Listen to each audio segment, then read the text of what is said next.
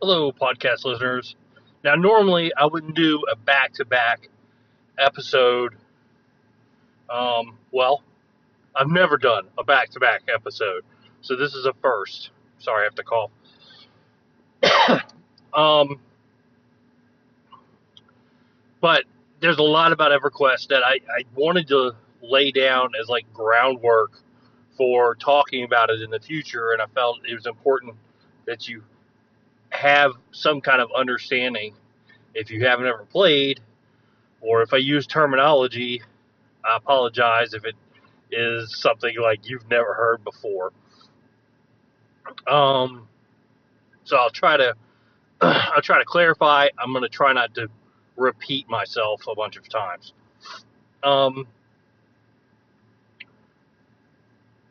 so I was explaining that you fight you fight these mobs, uh, and that they have a bunch of different sound files. I'll insert some clips of some of the attacks. When you're attacking animals, they have basically uh, four sounds that they make. There's an idle sound when they're just they're nearby. You can hear them like rummaging around. There's the sound of an attack. So it's usually them yelling or, you know, an aggressive sound. There's the sound of them dying, which is painful for some, like a wolf sounds horrible when it dies. Um, and there's there's another sound. It's it's a it's kind of like the idle. It's not really doing anything. It's just moving around. So most most of the critters in the games have sounds like that, which the sound designers must have taken from uh, actual sounds, actual animals, and just you know converted them into sound files for the game. Like I said, I've heard the sound files more than once. Sounds of pigs sound exactly like the pigs in EverQuest. So I don't know where they picked that up or if they stole the sound from EverQuest when they need to use a pig sound.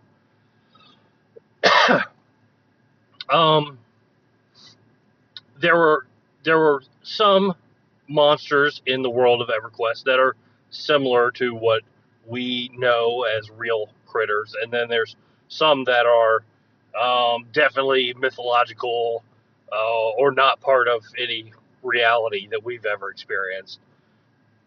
there were the clacknacks, which are basically spiders that come out at night. They have a glow to them, and when you kill them, very early on, when you when you get an opportunity to get any kind of light source, you start with a torch. But a clacknack eye actually gave like a viewable red hue off of it, and you could see pretty far, uh, even better than a torch would.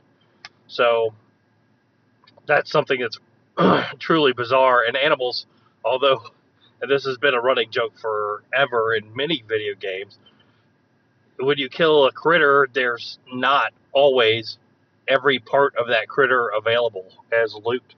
So you'll kill a clacknack and you'll get an antenna or a leg or an eye, or maybe sometimes an eye and a leg, and you'd get a bag.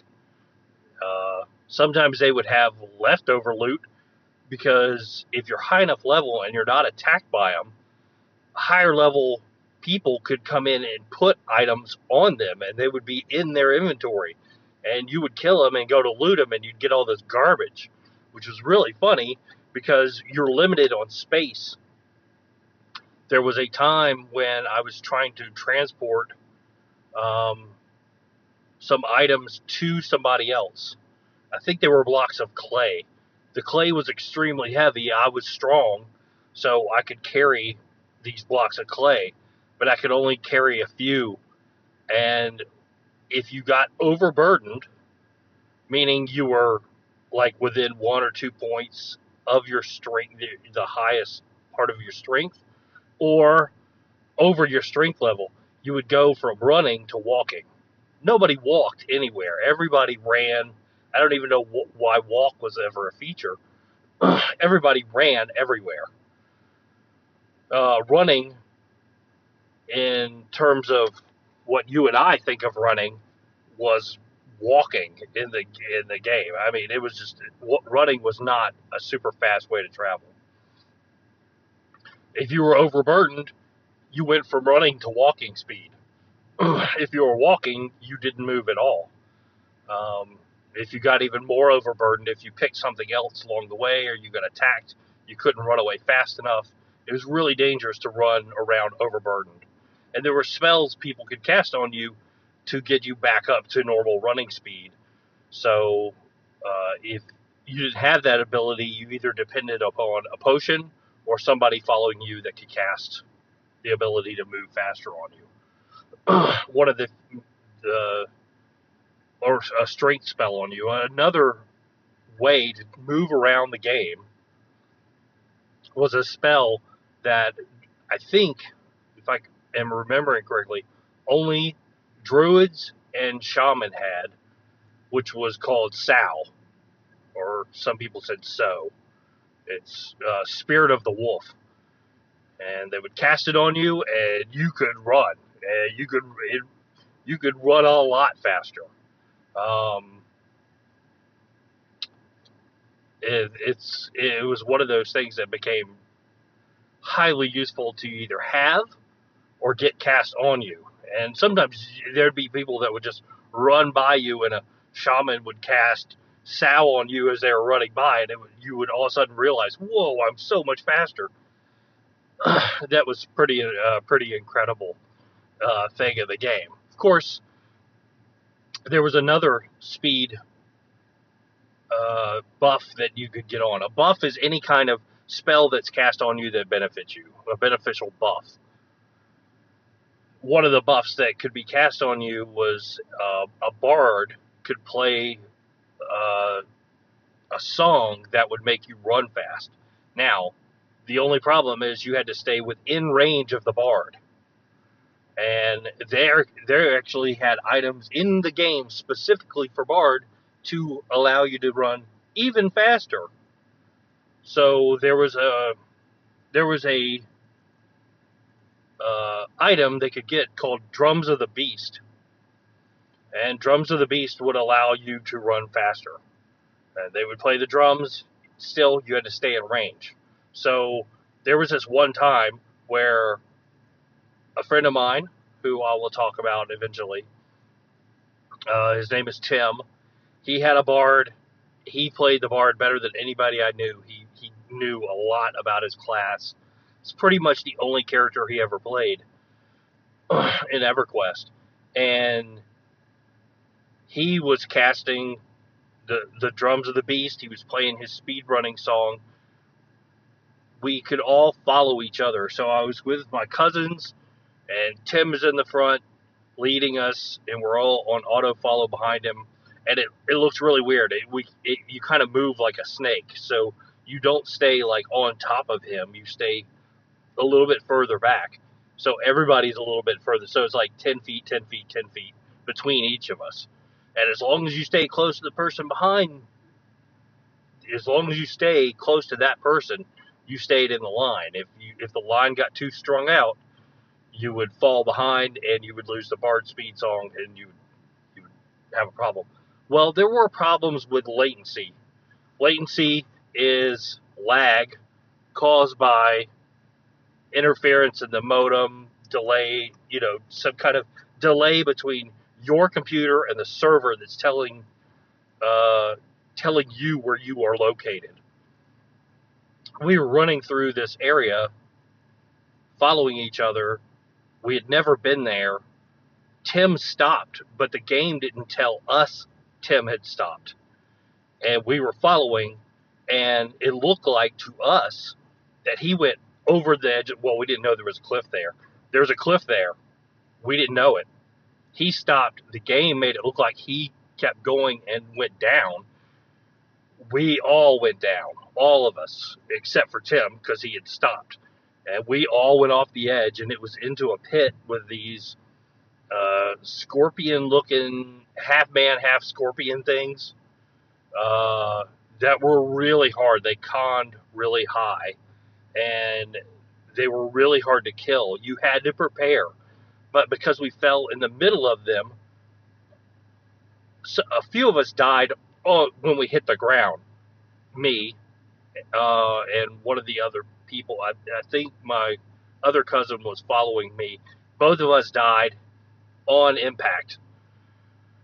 Uh, my cousin Alan, who I'll talk about in the future, my cousin Alan went over the side. He lived through the fall.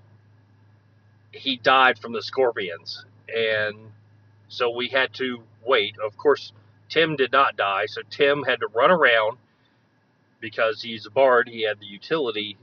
He was able to run invisible to where we were, and they had this feature in the game slash drag, and you could drag the corpse of whoever you were targeting. So he would target me and do slash drag, and he made a macro, and he could drag me along the ground as long as he didn't run into anything because these were aggressive, and they would kill him. He could drag, and he would drag us all to the edge, and we were able to uh, res, which is uh, be brought back to life. Um, you have two options. You can res, or you can appear back wherever your camp originally was and run all the way back there. It was so far away, and there's so many things in the way, and it was so aggressive. Like I said, we had been going so fast with this bard song that it was just easier to res there. And uh, bards don't have the ability to res, but clerics do, and that's what I was. I was a cleric, so he he helped me get back, and I was able to res each person back up.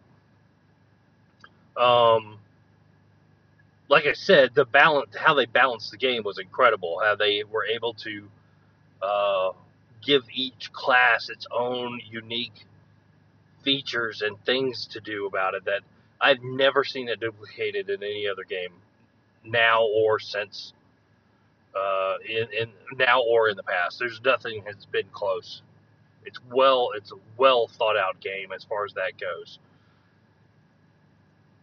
Like I said before, though, the the consequence of it being that balanced is that there is a lot of um, a lot of planning that has to take place, and the the world is dangerous. So, um, there was also another incident with my cousin Alan um,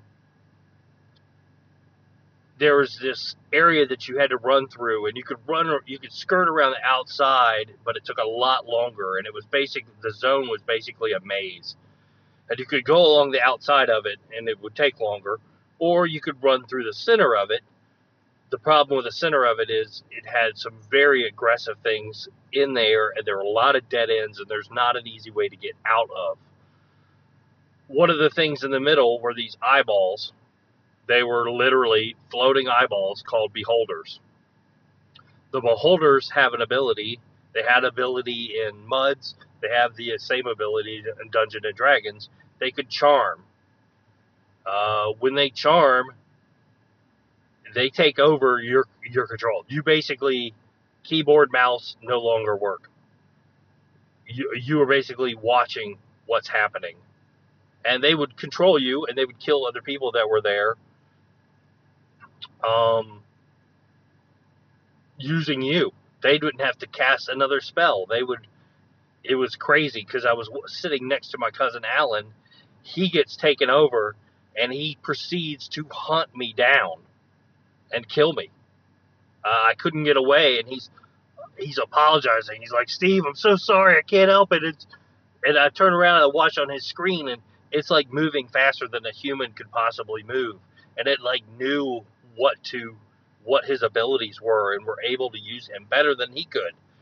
Uh, and it was hilarious. We were dying laughing. I i was trying to as soon as i realized that he had become enchanted or charmed i realized i was in trouble and i tried to run away.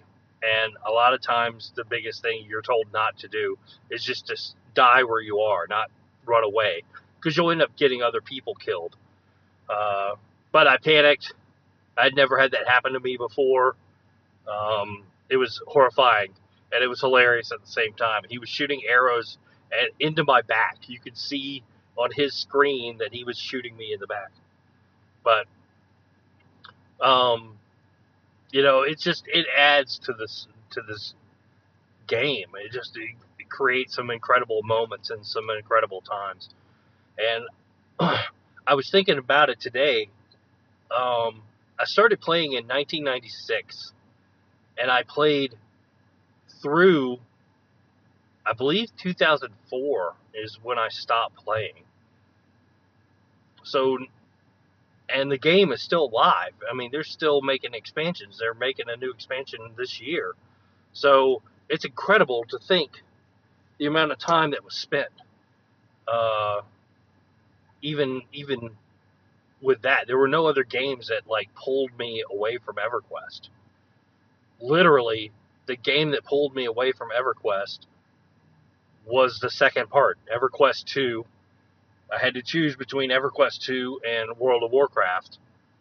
So I'm going to eventually get to those, but I, I wanted to still talk a little bit more about EverQuest and how much it meant as a game to me.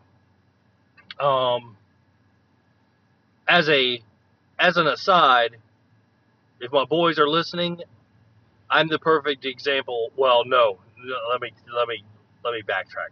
I'm not the perfect example. I'm an example of why you can't necessarily believe what you see online because I realized early on that the females who played the game, the women who played, really played that up and they aren't they got people to give them stuff. And i was like you know what? That's not fair.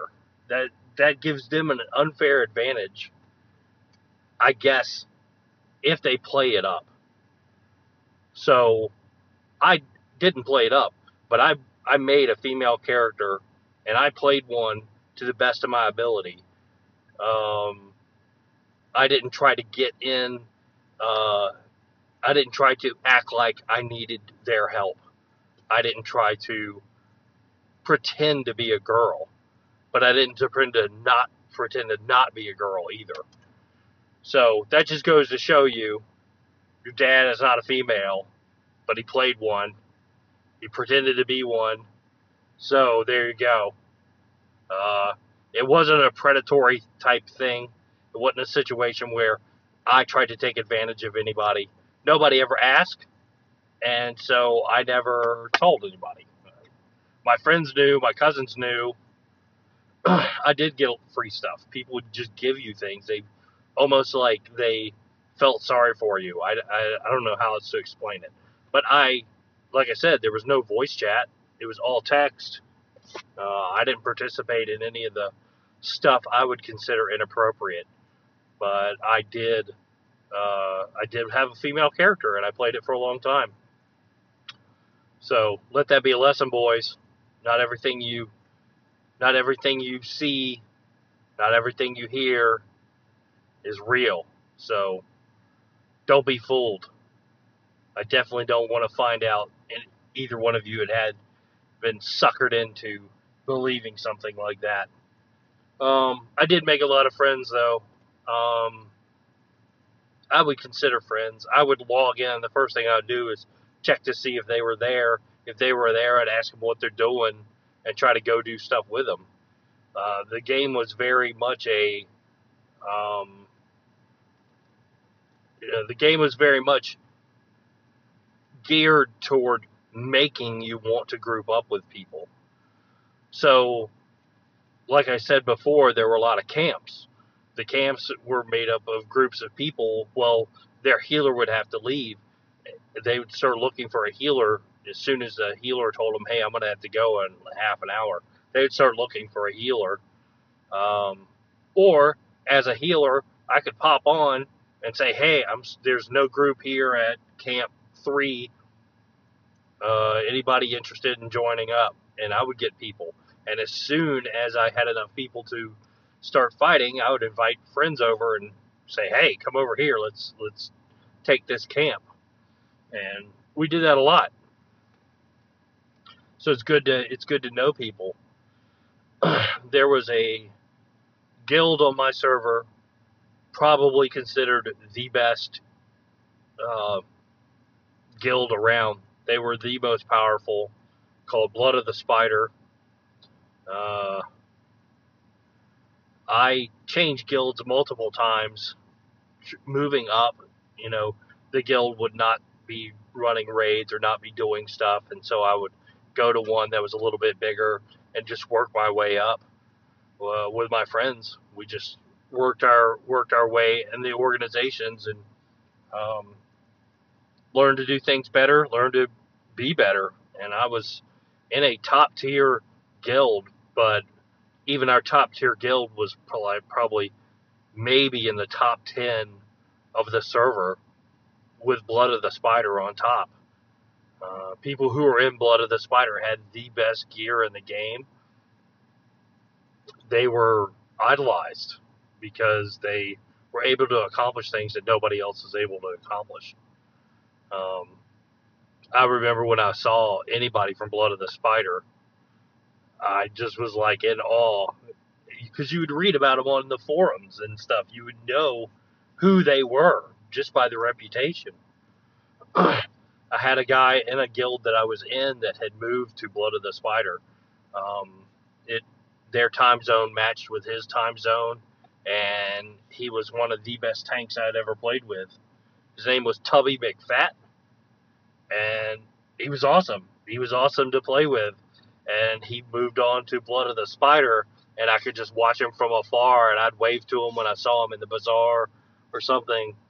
And he was a great guy. That's that's uh, have a lot of memories. I've tried to touch base with some of the people I played with before, and some of them I've been able to connect with. My my um, guild leader on, on one of the guilds I was in called uh, Vols, volunteers, uh, uh, volunteer of, no, it wasn't Vengeance. That's what it was. Vengeance of Lost Souls. So my guild leader, uh, I'm friends with on Facebook. So that's kind of crazy. Uh, a couple of the other people I played with in Vols, uh, I've been able to meet up with uh, in through Facebook. Um, and then they started a group on Facebook for people who were in who played on the Rathe, and there's also one for Blood of the Spider. So it's pretty amazing that that has transitioned. Some of the people have gone back and are still playing. They've they've made new uh, new servers that were started from the beginning. So none of the expansions were open, and they they call them uh, progress time locked servers. So they could play it from the very beginning as if they were starting over fresh. So, I mean, there were some incredible events that took place to like open the new sections. So, from what I understand, World of Warcraft is going to be doing the same thing starting this summer. So, I might be interested in doing that. But that's nevertheless, Ever EverQuest I could not go back and play. I've tried. It's too. Um, it requires too much time, time that I can't dedicate to it. So, although I love it and I'll talk about it fondly and lovingly, uh, I also realize that there's a twinkle in my eye about how nostalgic I am about it. And it definitely was not a perfect game, uh, but it it was exactly what I needed and what I was looking for uh, as a replacement for mudding. Um, there's some zones there that are, are, just hard to explain. There are some that look like uh, Egyptian temples uh, that are guarded by snake people. Um, there were absolutely, it took hours and hours of fighting in there, and you're building up faction while you're there and I told you before about having to learn the other languages. Well, that's one of the languages you could learn while you were there. If you spend enough time there, you would be able to speak that language. And it was just incredible. It was just, it was incredible time. So I think that's, uh, I'm hopefully keeping this one shorter than the last one. Um, But I hope you enjoyed my reminiscing of EverQuest. I'm going to put some sound files at the end of this. Please don't forget to check out my Patreon, patreon.com forward slash basecamp. If you want to support me, I already left my message for the boys. So I hope you have enjoyed my little trip down memory lane. There are many more stories I could tell, but for now, I think that covers what I wanted to speak about. So there will be no more EverQuest podcast for the near future. I got a lot of other stuff planned out. Thanks for listening. Talk to you later.